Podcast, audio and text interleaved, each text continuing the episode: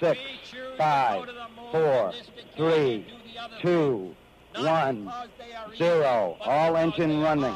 It's one small step for man, Booster ignition and the final liftoff of Discovery. giant leap for mankind.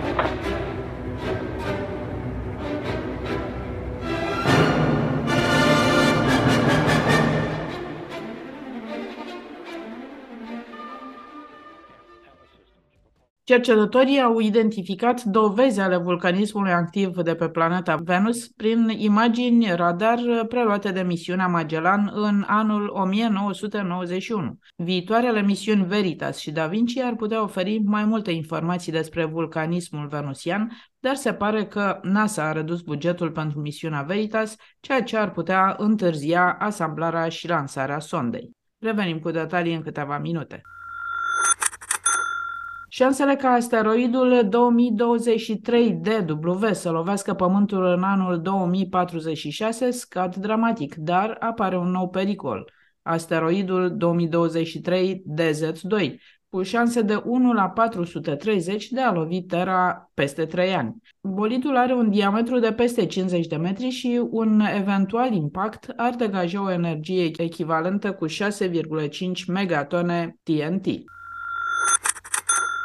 Compania niponă iSpace a reușit să plaseze cu succes sonda Hakuto R pe orbita lunii, pregătindu-se pentru coborârea landerului Rashid al Emiratelor Arabe Unite pe suprafața lunară. Sunt Mihaela Ghiță, începem buletinul cosmic săptămânal cu cele mai importante evenimente petrecute în spațiul cosmic în ultimile zile, alături de colaboratorul nostru Claudiu Tănăselia, care este cu ochii pe cer și pe site-urile de știri din domeniul aerospațial.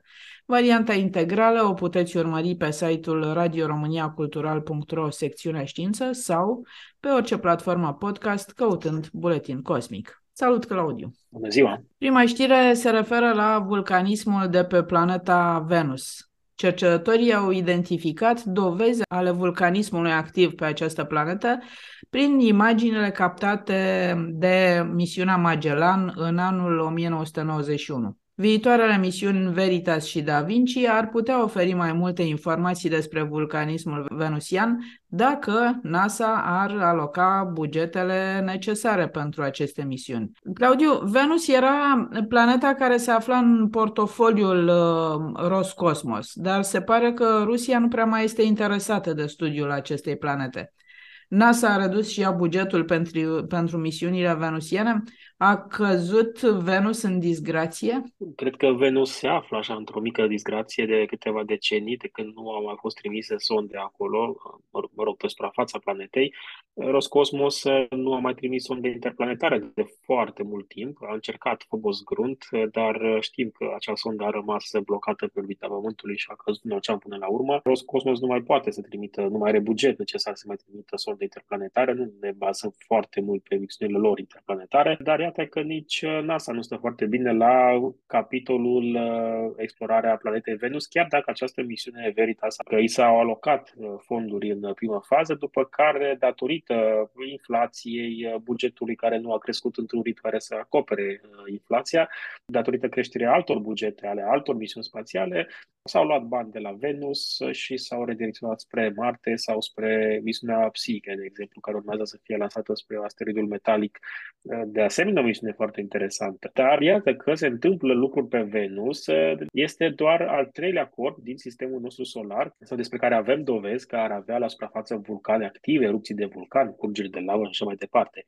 Celelalte două corpuri sunt evident Pământul și Io, satelitul lui Jupiter. Ce este și mai interesant este că aceste date despre, despre vulcan, vulcanii activi de, de pe Venus au fost descoperite. Am înțeles că asta a fost istoria descoperirii. Cineva era plictisit în timpul unei întâlniri online prin Zoom, cineva care lucra în acest domeniu, în domeniu și se uita prin imaginile capturate de sonda Magellan în 1991 și a văzut două imagini care trebuia să arate la fel, arate la 8 luni distanță, dar a văzut o formațiune, o formă de relief nouă care a apărut uh, pe Venus uh, și, mă rog, uh, a continuat să sape mai adânc în date, a văzut că, practic, este vorba despre o curgere de lavă și asta înseamnă că avem primele dovezi că pe Venus curge și astăzi lavă, deci avem niște vulcane active acolo. Iată ce poate să facă o ședință plictisitoare. Parcă s-a întâmplat în 2020 acest lucru în timpul pandemiei, așa că nu, nu ne mirăm și ne bucurăm că, iată, datele oferite de sonda Magellan în 1991 sunt încă atât de utile și pot să ne schimbe perspectiva asupra sistemului solar. Sau, mă rog, să confirme niște teorii. Practic nu este o descoperire revoluționară, ea confirmă niște teorii pe care deja le aveau cercetătorii, dar este bine că avem aceste confirmări. Uh, și asta este uh, o problemă constantă pentru Venus, lipsa datelor. Avem uh, date foarte puține, Uh, nu sunt, iată, nu sunt studiate, deci erau aceste dovezi despre vulcanii venusieni erau îngropate acolo în datele lui Magellan, nu asta nimeni să le caute, că probabil nu aveau bugete suficiente. S-ar putea ca în următorii ani lucrurile să se schimbe. Avem trei misiuni programate pentru Venus, două americane, una europeană. Uh, Veritas este în, așa, pe, cum să zic, la, pe aparate, adică nu a fost uh, anulată de către NASA, este suspendată și primește un buget de 1,5 milioane de dolari pe an. 1,5 milioane ajung pentru ca cercetătorii să se ocupe în continuare de misiune la modul teoretic, adică să organizeze întâlniri, să mai caute în date, uh, în datele vechi și să proiecteze persoana, dar nici de cum să o, o asambleze și să o lanseze. Avem misiunea Da Vinci Plus, care este ceva mai ambițioasă. Ea își propune să trimită o sondă pe suprafața lui Venus. Ar fi într-adevăr excelent să avem acest lucru. Și mai avem și misiunea europeană Envision. Mă rog, toate vor fi cumva în drum spre Venus sau în jurul lui Venus până în jurul anului 2030. Venus are niște nori foarte, foarte groși și optic nu putem să vedem suprafața planetei Venus. De aceea și datele obținute de Magellanț sunt niște date obținute cu observații radar ale suprafeței planetei Venus. Și încă un lucru interesant despre Magellan este o sondă, ca să vedeți, cum să zic, disgrația care stă Venus. Magellan este o sondă alcătuită din uh, fragmente, din bucăți, de, de, din uh, din piese uh, de schimb care nu au fost folosite la alte misiuni sau care au fost uh, piese de rezervă pentru alte misiuni. Chiar și în cazul lui Magellan a fost o misiune făcută de cercetători entuziaști și cu prea puțin interes din partea NASA, dar probabil în următorii ani se va schimba acest lucru. Venus este interesantă. La, uh, pe Venus avem un uh, foarte puternic uh, efect de seră. Ceva s-a întâmplat în trecutul planetei, nu știm ce, și dintr-o planetă care semăna foarte mult cu Pământul și, mă rog, în caracteristicile fizice încă seamănă ca diametru, ca volum, ca structură internă, ceva s-a întâmplat și atmosfera de pe Venus a luat o rasnă, avem acolo ploi de acid sulfuric, presiune presiune foarte mare, uh, temperaturi de 500 de grade la suprafață, uh, efectiv un iad uh, și nu știm ce s-a întâmplat. Și asta, studiind planeta Venus, să ne-ar putea ajuta să înțelegem mai bine și mecanismele atmosferei, transformărilor prin care trece și Pământul. Deci ar fi util și pentru noi să învățăm, să vedem ce s-a întâmplat cu Venus și de ce la suprafața planetei avem acum condițiile pe care le avem. Continuăm știrile. Șansele ca asteroidul 2023 DW să lovească Pământul în anul 2046 scad dramatic, dar apare un nou pericol, asteroidul 2023 DZ2, care are șanse de 1 la 430 de a lovi Terra peste 3 ani. Bolidul are un diametru de peste 50 de metri și un eventual impact ar degaja o energie echivalentă cu 6,5 megatone TNT. Claudiu, cât de periculos poate fi un asteroid de asemenea dimensiune? Sigur că 6,5 megatonă TNT ni se pare așa uh, foarte mult, dar habar n-am cât înseamnă de fapt. Este destul de mult, e, e câteva sute de bombe de la Nagasaki, cam asta este uh, comparația, câteva sute de bombe nucleare care au fost de Nagasaki. Nu e foarte îmbucurător să auzim asta, dar uh, sunt câteva daruri aici. 50 ehm, de metri diametru nu este un diametru care să ducă la un impact uh, violent, care să aibă un impact asupra civilizației noastre. Adică suntem în siguranță chiar dacă ne lovește. Acum, șansele sunt de 1 la 430 deocamdată. Pe măsură ce se vor uh, colecta mai multe date, se va rafina traiectoria uh, și vor ști exact dacă sunt șanse mai mari sau mai mici să lovească. 1 la 430 nu e o șansă foarte mare să lovească Pământul, da? E mult mai mare decât a altor asteroizi, asta este drept. 1 la 430 înseamnă o șansă din 430 din... ratate. Asta exact. statistic și statistic. statistic vorbind. Să presupunem cel mai rău scenariu în care chiar lovește, da? 50 uh, de metri înseamnă dublul asteroidului care a lovit uh, atmosfera deasupra orașului Chelyabinsk uh, din Rusia de acum câțiva ani. Am văzut ce s-a întâmplat la Chelyabinsk, nu a murit nimeni din fericire, s-au spart niște ferestre și au fost niște pagube materiale, dar un asteroid dublu ar putea, dacă s-ar dezintegra deasupra unui oraș locuit, să cauzeze pagube sau chiar victime, dar nimic la scară planetară, adică nu se întâmplă un tsunami, um, nu dispar continente, nu se întâmplă nimic catastrofal. Acum, șansele ca acest asteroid să ajungă ajungă deasupra unui oraș sunt și ele destul, destul de mici. Doar 1% din suprafața planetei este acoperită de populație, de orașe, da, de mediu urban sau rural. 80% sau și peste 70% din suprafața planetei este acoperită de apă, iar dacă acest asteroid explodează deasupra Pacificului, îl vom vedea cu niște camere probabil, dar nu va cauza niciun fel de daune sau probleme. Asta dacă nu va provoca un tsunami. Greu de crezut pentru că explozia va avea loc la altitudine ridicată și nu cred că uh, va uh, cauza un tsunami. Pentru tsunami sunt alte mecanisme, adică el nu ajunge uh, să lovească, cum să zic, solul pentru a cauza cu tremure de asemenea magnitudine încât să cauzeze tsunami. Să ne gândim iarăși, facem paralela cu armele nucleare. Au fost teste nucleare la altitudini ridicate, deasupra oceanelor, da, deasupra solului uh, și nu au fost astfel de efecte atât de nefaste. Dar este suficient de interesant încât să fie ținut sub observație. Are, scar, are scorul 1 pe această scară Torino și este singurul cu acest scor deocamdată. Asta nu înseamnă încă o dată că va lovi Pământul, înseamnă că ne uităm cu atenție la el, astronomii se uită cu atenție la el și în următoarea perioadă vom vedea dacă aceste șanse vor crește sau vor scădea. Uh, reamintesc și asteroidul 2023 de V, de care ați amintit, la un moment dat avea șanse 1 la 300 să lovească pământul, deci mult mai mare decât acesta, dar după mai multe observații și după rafinarea traiectoriei, șansele au scăzut la 1 la 3300, ceea ce înseamnă că putem să domnim liniștiți 2000 23 de vent nu va lovi pământul și aș îndrăzni să pariez, da, șansele sunt uh, în favoarea mea, că nici 2023 DZ2 nu va lovi pământul, iar dacă o va face, nu va, nu va trebui să ne panicăm, uh, plus că vom ști dinainte unde se va întâmpla și atunci vom putea să luăm unele măsuri de, de siguranță, dar dacă va lovi pământul, sunt șanse foarte, foarte mari să o facă deasupra uh, Pacificului și să nu creeze pagube. Trecem la ultima știre care se referă la sonda niponă Hakuto R care a ajuns pe orbita lunii și landerul Rashid al Emiratelor Arabe Unite. Ele se pregătesc să coboare pe suprafața lunară. Sonda niponă a fost lansată în decembrie 2022, iar landerul emiratez va aseleniza cândva în luna aprilie.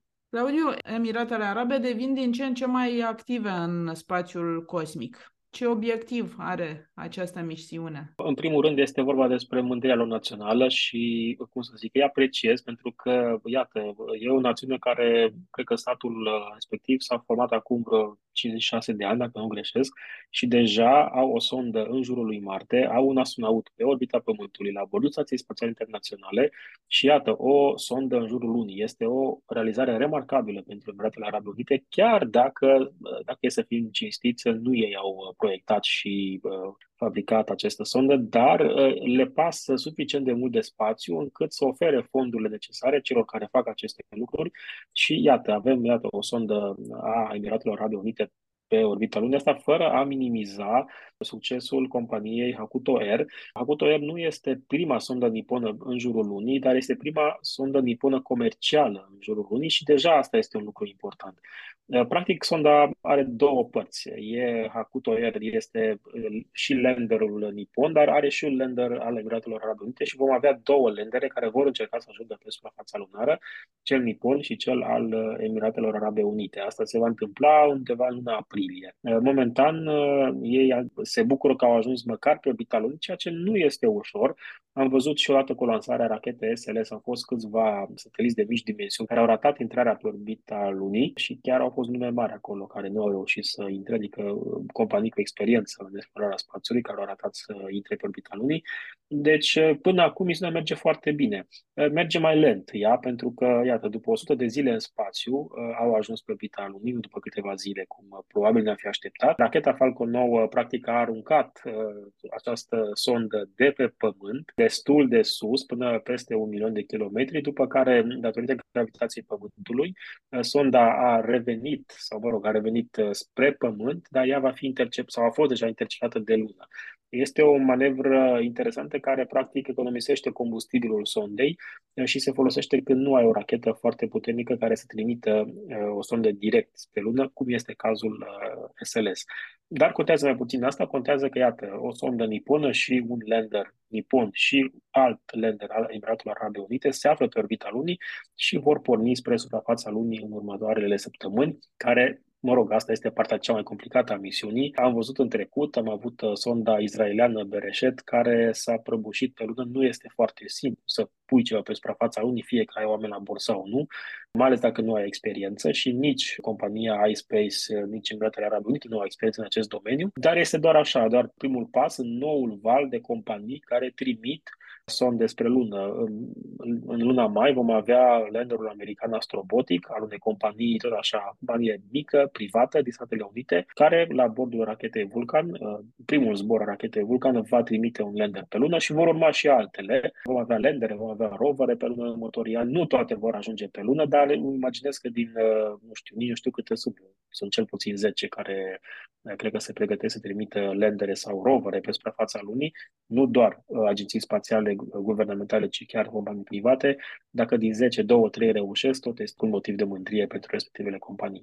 Așa că stăm cu ochii pe Emiratele Arabe Unite, pe sonda lor în jurul lui Marte și pe astronomul care se află acum la bordul Stației Spațiale Internaționale și nu e acolo în vizită, sau chiar dacă e în vizită, e o vizită mai prelungită pentru că stă șase luni, adică e un zbor de lungă durată. Nu e parte a echipajului, e cumva un turist privat, dacă vreți. Acest, această înțelegere a fost întemeiată de compania Axion Space. Nu e nici turist, e cumva așa la mică înțelegere, dar face parte din echipajul Stației Spațiale Internaționale și cum spuneam, Emiratele Arabe Unite, dar și, deși este o națiune tânără, cu puțină experiență tehnică în acest domeniu, dar cu fonduri generoase, pe care le distribuie spre explorarea spațiului și asta nu poate decât să ne bucure. Mi se pare fascinant cum, um, deși Luna a fost primul um, corp ceresc către care s-a îndreptat omenirea, acum este aglomerație mai mare pe planeta Marte decât pe satelitul nostru natural, care e colea. Da, poate că ni se părea luna la îndemână și uh, aveam ideea aceasta că putem oricând merge pe lună, adică nu e mare lucru să trimiți o sondă pe lună, iată că este mare lucru. Și despre lună deja știm că este ușor plictisit adică nu găsim acolo urme de viață, nu prea putem să facem mare lucru pe lună decât să exersăm să locuim în condiții extreme și să ne pregătim pentru drumul spre Marte. Așa dacă vreți o, uh, un fel de tabără înainte de a pleca spre adevărată aventură spre Marte, pentru asta e interesantă luna. Mai avem și ceva apă acolo și poate heliu 3 care ar putea să fie uh, interesant, dar cam, cam aici se oprește așa lista de lucruri interesante pe care le putem face pe lună. În schimb, Marte uh, ne oferă așa speranța că într-o zi vom putea locui acolo, avem apă pe Marte, poate găsi și urme de viață. Uh, Marte e o planetă mult mai uh, bogată și mai interesantă din acest punct de vedere și de asta ne-am, noi, omenirea, ne-am concentrat interesul spre Marte și NASA și-a concentrat fondurile spre Marte și în defavoarea lui Venus, cum povesteam. Dar acum, pentru că avem, iată, rachete care sunt lansate mult mai ieftin în spațiu, avem acest avânt al companiilor private care, nu știu dacă e un efect al programului Artemis sau oricum s-ar fi întâmplat asta, dar avem multe companii care trimit multe sonde în jurul lunii, spre lună, pe suprafața lunii, ceea ce este îmbucurător. Mulțumesc foarte mult, Claudiu! Ați urmărit buletinul cosmic realizat de Claudiu Tănăselia și Mihaela Ghiță.